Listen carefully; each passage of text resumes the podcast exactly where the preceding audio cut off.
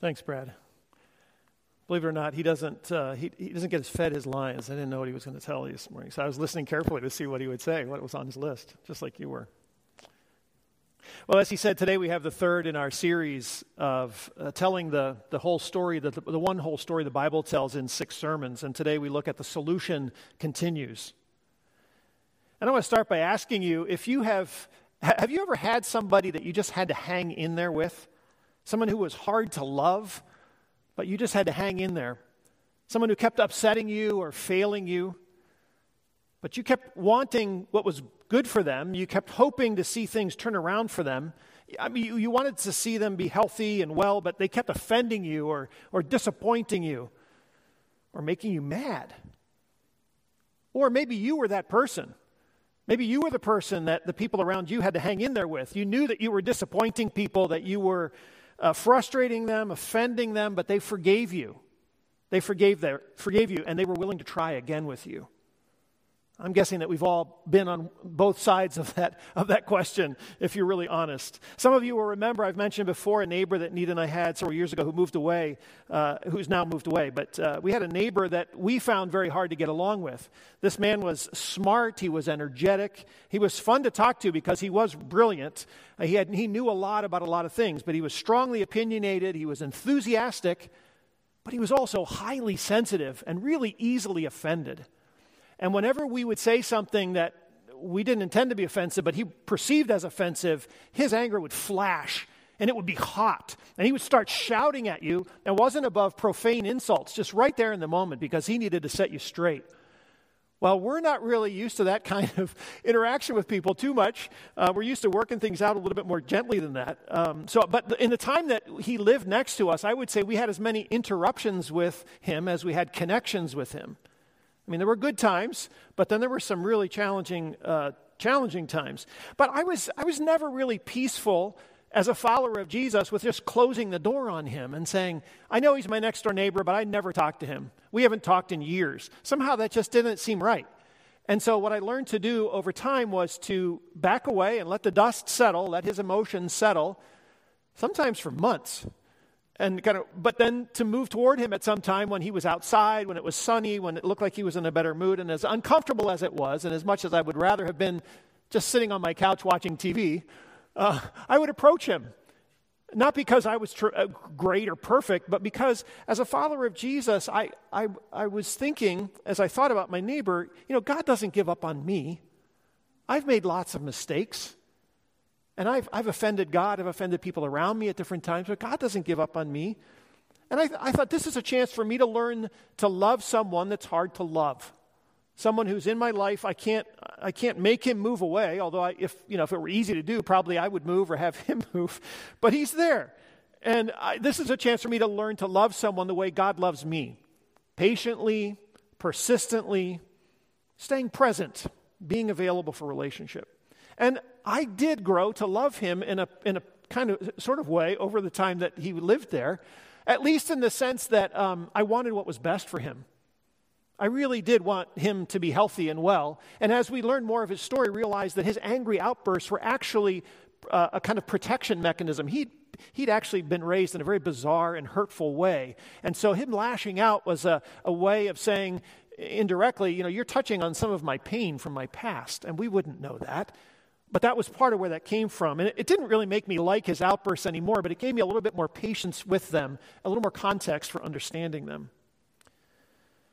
Let me just put a footnote in here, though, and tell you that uh, by telling you the story the way I am, I'm not condoning abusive behavior. Okay, I'm not saying you just hang in there forever with somebody who's abusive. If I had been married to him or if I would have been his wife, his behavior, if he had treated his wife this the way I'm the way he treated us, especially if he had thrown things, I don't know that he ever did, but if it involved hitting or throwing, that would have been abuse and would have been, been something needed to be addressed much more quickly than his relationship with me, something that needed to stop much sooner. So I'm talking about the kinds of offenses that don't cross over into abuse. But I, I tell you about this because this dynamic of repeated failure and forgiveness failure and forgiveness is at the core of the story, this episode of the story we're telling that we're talking about today. Failure and forgiveness in a sort of ongoing rhythm and God's patience with that. In episode three, that's mostly what this story is about, what this part of the story is about. You know, when we laid out this sermon series some time ago, I had two goals in mind for planning this sermon series. One is that we would realize together and remember that the Bible is not just a jumble, not just like a, a, a box of puzzle pieces where some of the puzzle pieces are commandments and some of them are promises, and you just pick them out at random. No, the Bible, I wanted us to realize, and remember that the Bible is a story. The Bible tells a story where the pieces fit together over all of human history. What the Bible does actually is tell us the story of human history from God's perspective past, present, and future. So that was one goal that we would realize and remember the Bible's not just a jumble. But secondly, that we would understand and remember the story well enough that it would shape our thinking and our following of Jesus. Shape the way that we, we follow Jesus and the way we think about Scripture. When we come to Scripture, we realize that every part of it fits into the story somewhere. And it's important to know when I'm reading from the book of Psalms or when I'm reading from the book of Daniel or the book of Genesis, where does that fit in this one story that the Bible tells? So today we're taking the third step in the sequence. Um, two weeks ago, we started with the problem and the promise. We said that God created, the creation project is the good material world that God created, where uh, everything in it was good, and He created it in such a way that everything was designed to fit together in a harmonious way everything in that creation project. But the problem was, the problem was that the creation project was damaged almost right away by people turning away from God, the sin problem. People, and the main problem was that people didn't trust God completely. But God promised almost immediately to send a solution. So we had the problem and the promise. Last week we looked at the solution begins. That first sermon was mostly from the book of Genesis, the second mostly from the book of Exodus. And we, we saw in last week that God didn't give up on the people he created. God didn't give up and pull out. God didn't bring an end. He remained present with his people. We heard you know, last week about God saving the Israelites from slavery as the salvation event of the whole Old Testament. And you heard it reflected again in the reading from 1 Kings, pointing back to that major uh, salvation rescue that God offered his people. And once God graciously redeemed them, rescued them from slavery, then He gave them a way to live, a way of living, which was summarized in the law. He gave them a way of living that would turn them into a, a priestly people whose life together would reflect who God is in the world and would be a, a beacon of hope to all the peoples on the world, uh, on the, on the earth, who could look at the Israelite people and say, oh, that's what God is like. That's what the creation project was meant to be. So the solution to the sin problem had begun. And that's where we were last week. So today we look at the solution continues. And today's sermon, believe it or not, is going to give you a summary of everything that happens throughout the rest of the Old Testament. We're going to move pretty fast. But it helps you to know that there's a, a repeated cycle in all of those books, in all of those centuries of failure and forgiveness. Of failure and forgiveness. God continuing to interact with his people, continuing to work at the solution. But probably the overall summary would be to tell you that the solution didn't work out all that smoothly. Sometimes the people were faithful, more times than not, they were unfaithful. But I just want to summarize the story with you in a few observations as we walk through the sequence. So, first of all, as we uh, come into this third episode, the people of God are settling into the, land, into the promised land in the land of Canaan. They've come north out of Egypt to the eastern end of the Mediterranean Sea into the land of Canaan. And as they settle in there, they get drawn into living like the people around them. The main reason for that is that they're settling into a land where they're going to be farmers. They're going to raise crops and animals, and that's going to be their livelihood. But think about where they've come from. What's on their, their work resume so far? Slavery, wandering around in the desert. Slavery, wandering around in the desert for 450 years if you add them all up. They don't, they're not farmers. So they learn to farm from the people who are in this land, who are already there and farming. But the, which is fine. But the spiritual problem that that creates for them is that the people who live there worship many gods. The people who live in the land of Canaan worship many different gods. So their, their goal is to keep their, their land and their animals and their families productive and healthy. And so they, they, they worship any God they can basically they, they, they can think of. So there's a God of the weather, there's a God of the land, there's a God of the storms, There's a God of fertility or fruitfulness of the land. There's a God of fertility or fruitfulness of the people. There's a God of healing. There's a God of the underworld, a God of the overworld, the skies. And there's a God, gods of particular places. And so a lot of their lives, a lot of their religious imagination is around doing the right rituals to keep these gods on your side. Carry out the right rituals of sacrifices and rituals to keep these gods on your side. And then the, the job of these gods is to give the people what they want, to take care of them. So, what that means is that here come the Israelites settling into this cultural setting so that trusting in God, trusting in one God, makes them weird. It makes them strange. And it makes it challenging for them to hold on to the worship of one true God in the context of the people that they're learning from, learning from about how to farm. When what the, these people are telling them is, you really need to cover all your bases. You need to worship all, placate all these gods. It was also hard to hold on to the fact that this one living God, the one true God, was interested more in the way they were living than he was in their rituals and sacrifices. Now, he did give them rituals to follow, festivals and sacrifices and so on, but he really wanted more than that. He wanted justice and he wanted mercy. He wanted them to, to live a particular way of life. But that was hard to hold on to when the context they were in, everybody was all about the rituals about pleasing the gods and keeping them on your side. Now, the, the children of Israel, like the Canaanites, were like you and me, like people from all the centuries. Mostly, they want to live in peace and they want to be prosperous. They want to be wealthy enough to be comfortable. And so they're just concerned mostly about the things they need to have to be comfortable and wealthy. They want money, they want children, they want security or protections. They want money for, so that they can be prosperous and they can have power with each other. They want children because that rep- represents family and longevity and care for, for themselves as they age, to be part of a community. And they want protection or safety, security from their enemies. So while the children of Israel, the Israelites, do worship Yahweh, they continue to worship Yahweh, they also add in the worship of all these other gods just to make sure that all their bases are covered just to make sure. So when you read the Old Testament and you hear the prophets uh, com- uh, uh, condemning the people or, or calling them something, it's not so much that they're not worshiping God, it's that they're not fully trusting in God and they're worshiping all these other gods as well. Eventually, then, they also realize that the people around them are safe because they have kings and they have armies. And so God's people say, well, we want a king too. We want a real flesh and blood king, and we want an army to protect us as well. Again, moving away from fully trusting in God.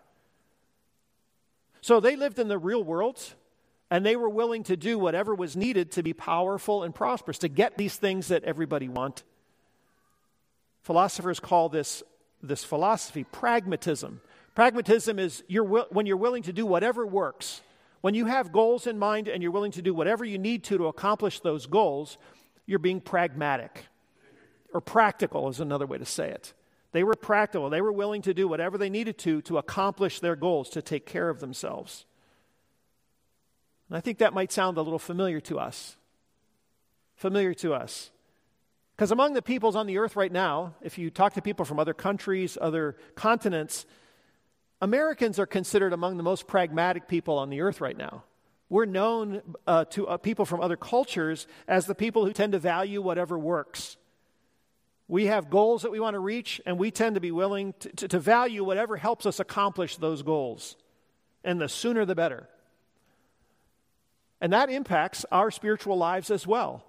Because the more we're steeped in that, the more we uh, kind of move into thinking about our faith as one where we have our goals, and it's mostly God's job to help us meet our goals. And when God isn't helping us meet our goals, we get mad at God. We get disappointed with God, frustrated in our walk with God because He's not helping me meet my goals. And I hope that one of the things you take away from this sermon series is the realization that I'm actually living in God's story. God's not living in my story in the, in the same way, right? I'm, I'm part of the, the created pro- creation project that God has put in place. And part of what I want to hold on to is that my true purpose in life, part of the reason I'm here, is to help God reach God's goals. I'm here to help God reach God's goals. So it was hard for the children of Israel to hold on to that distinction as well hold on to an emphasis on justice and mercy and on a certain way of living when all the people around them were focused more on keeping the gods on their side. It was hard to hold on to how am I staying on God's side? How am I keeping myself on God's side? As I said, I think you and I know something of this mindset because we want safety, we want peace, we want comfort, we want security, we want money, and we want children or commu- to be part of a family or community. We want protection from our enemies. And we can drift into being willing to do whatever we need to, to worship whatever we need to, to accomplish those things. I once had a colleague who was a, seen as a star, a rising star in the company I worked for.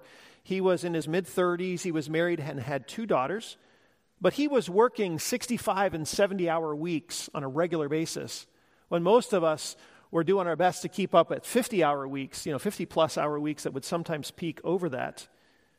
But I noticed over time that this man, uh, he's, a, he's a great guy. I enjoyed him as a colleague. But I noticed that he was getting larger raises than some of the rest of us, and he was being promoted. He was seen as a star. This was valued in the company, him uh, spending this much time to gain more money and to gain more, um, I guess, prestige in the company, more uh, promotions. And after a while, I started thinking, now, is that something I'm willing to do? For me, it would have involved sacrificing the amount of time I wanted to spend with working, you know, investing in my marriage. We had three uh, school age children at home at that point, and it would have meant sacrificing time that I had with them. And I, I had, to, you to, had to make a conscious choice here. How, how, how much work do I need to do to do well in my company, but how do I balance that with the other goals that I have in my life? I mean, it seemed what he was doing seemed to be working for him. And so, as a pragmatist, I might have said, well, that's what I'm going to do too, regardless of what it costs me in terms of my marriage, in terms of my family, in terms of my commitment to my congregation, and what have you. We had a friend uh, several years ago who was desperate to increase his income. This is a, a, a, man who was an engineer, so I'm guessing he made more money than I did. Uh, but there were things he wanted to do financially that he couldn't do with the money he had. And so he was interested, he was smart, he was lively, he was funny. But several years in to our friendship with him, we realized it came to light that he had developed a late night gambling habit. He was online when I think his wife thought he was working. He was actually uh, secretly gambling online, hoping to get richer quicker being pragmatic, looking for whatever would work, you know, to get him further ahead. And by the time this came to light, I, I, think what he was doing was opening new credit cards in his own name so that his wife didn't see this for a while. But by the time it came to light and it couldn't be hidden anymore, his debts were in the range of, I think, around $80,000. And they were just, and this, I mean, if $80,000 on credit cards is a lot of money. And it was a, a huge crisis in their, in their family. But again, I offer that to you just as an example of what can happen when you're just willing to do whatever you need to to move forward. So, as the people of God, as the Israelites drifted into pragmatism, into doing whatever works, and away from trusting in God, God, God sent them warnings. God called, tried to get their attention. They were basically worshiping any and all gods that might help them move forward in some way.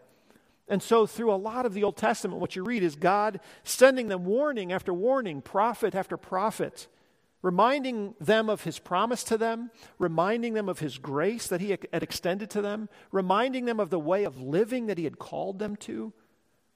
The Old Testament includes the writings of 15 prophets, if you count them up. But there are many more mentioned who didn't leave a written record of their warnings. Many, many prophets that God sent to his people. God even sometimes let them lose in a battle in an attempt to get their attention. He would sometimes let, let them experience drought or famine as a way to get their attention, to wake them up. And sometimes it worked. Sometimes it did get their attention, and they would uh, recommit themselves and hold on to their calling for a time. But the people were never able to hold on to what God had called them to for an extended period of time. And were never able to fully live out the way of life that He had called them to. So eventually, after repeated warnings, after centuries, centuries, repeated attempts of failure and forgiveness, failure and forgiveness, God let them be conquered and sent into exile, captured, taken away into exile as a judgment on them to bring an end to their sin Remember, we said two weeks ago judgment always brings an end to sin, or li- it limits sin in some way, or it brings an end to it. So, first of all, the northern kingdom goes off into exile, the kingdom of Israel, and then 200 years later, the southern kingdom of, of Judah is taken into exile. The people were astonished when that happened. They never imagined that that would actually happen that God would let them be taken out of the land because they knew they were the chosen people. They knew that this was the promised land. They knew that, as you heard this morning from 1 Kings 8 and 9, God promised to be in that temple forever. God said, I will, my, uh, my eyes and my attention will be on this temple. And his glory came and filled this temple. They knew that God would never let that temple be destroyed because that's where he lived. And they knew God would never turn against them. They, were, they remembered that God fought for his people. If you know the stories of the Exodus and the Judges and stuff, God fights for his people. They never imagined that there would come a time where God would actually fight against his people or let their enemies prevail because they were his chosen people. So, yes, God is gracious. God is very patient. God is, as the scriptures say, slow to anger. God tries again and again and again over centuries of working with his people. Because God's whole purpose in the creation project is to work with and through people in the world over time. So, as the solution continues, God intervenes time and time again to keep the story going when the people fail. We call this not just the presence of God, but the providence of God. God providing a way forward for his people. God's providence surrounds us all the time as God provides for us. So, yes, God is gracious, God is very patient, but God eventually reaches a limit. There will act, eventually comes a time where God withdraws his protection and allows judgment to enter in order to limit or to bring an end to sin. Of course, God's judgment, as we've seen also, is always accompanied by grace. God always provides a way forward, a constructive, a hopeful way forward. So, in this particular part of the story, the story of the Old Testament, the people are in the promised land. When after the people um, are taken away in exile, God preserves a remnant. God preserves a group of people, enough people, brings enough people back from exile to start over. And so you see that in the books of Nehemiah and Ezra as there, there's a small group of people who come back from exile and God starts over. Another thing that happens that's in, in uh, from God's grace is that God promises a more permanent solution in the future. God promises a more permanent solution. He promises to send a special messenger or the Messiah, which just means the anointed one or the one who's specially sent by God. He promises to send someone who would establish, who will establish the kingdom of God. So that's the part of the story summarized version that unfolds from Joshua to the book of Malachi in the Old Testament as the solution continues. And I hope, I hope I've said enough for you to have some idea of how I see this, sto- this part of the story connecting with us. Because we have to ask the story, or we ask the question, how does this connect with my life? Well, think about it for a minute. Our call, our call as followers of Jesus, as the people of God, is to trust Him and remain faithful to Him while we wait for him to fully complete his, completely fulfill his promises. Our call is to live as the missionary, commun- missionary people of God, chosen to show and tell the people of all nations who God is and what God is like, and to invite them to follow Jesus with us. It's very, very similar to the call that the people of Israel lived with. And I think the same thing that got in, that got in the way of the Israelites gets in our way today. We sometimes get so wrapped up in our own concerns that we lose sight of our calling to be a missionary community. And that's even, that's even more true for those of us who live in a highly individualized and affluent society. Our attention turns inward, and we, have, we develop very high expectations for how comfortable our lives should be, how, how free of trouble our lives should be. And we usually think more about how I am doing than how are we doing. We tend to think first, how am I doing? How is my life going? We don't tend to think as quickly about how are we doing?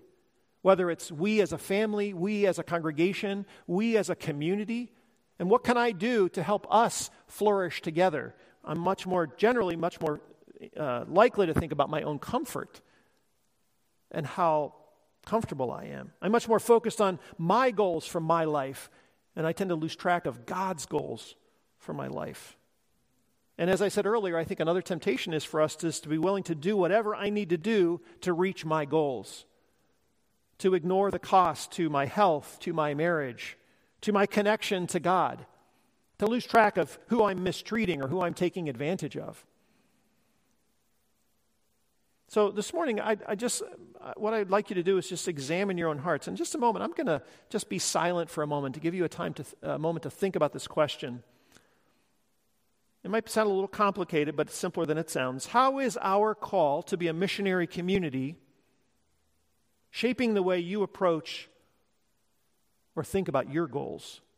How is our call to be a missionary community shaping the way the way you approach or think about your goals? And by goals, I mean the, the practical things of your life, like money and children or family connections, p- protection and security. How is our missionary call shaping the way you think about those things? Let me remind you what Jesus says in the Sermon on the Mount. He says, Therefore, I tell you, do not worry about your life, about what you will eat or drink, or about your body, what you will wear. Is not life more than food, and the body more than clothes? Look at the birds of the air. They do not sow or reap or store away in barns, and yet your heavenly Father feeds them. Are you not much more valuable than they? Can any one of you, by worrying, add a single hour to your life? Do not worry, saying, What shall we eat, or what shall we drink, or what shall we wear? For the pagans run after all these things, and your heavenly Father knows that you need them. That was the experience of the Israelites in the Old Testament. The pagans around them are running after all these things.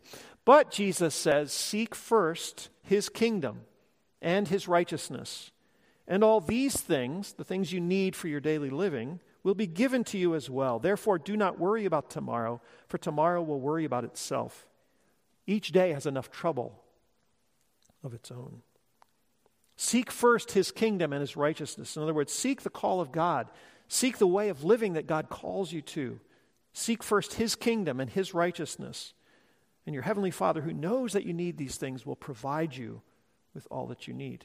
Maybe not all that you want, but all that you need. So, as you reflect on that question, also think about whether or not you have decided that you're going to pursue these things first, and then I'll serve God. Once I'm comfortable, once my, my finances are where I want them to be, once my family's where I want it to be, once I'm safe enough from, you know, protected, well protected, then I'll think about deeply serving God, or then I'll think about fully honoring God and God's call on my life. Let's just take a moment and think about your answer to this question. How is our call to be a missionary community shaping the way you think about or approach your goals in your life?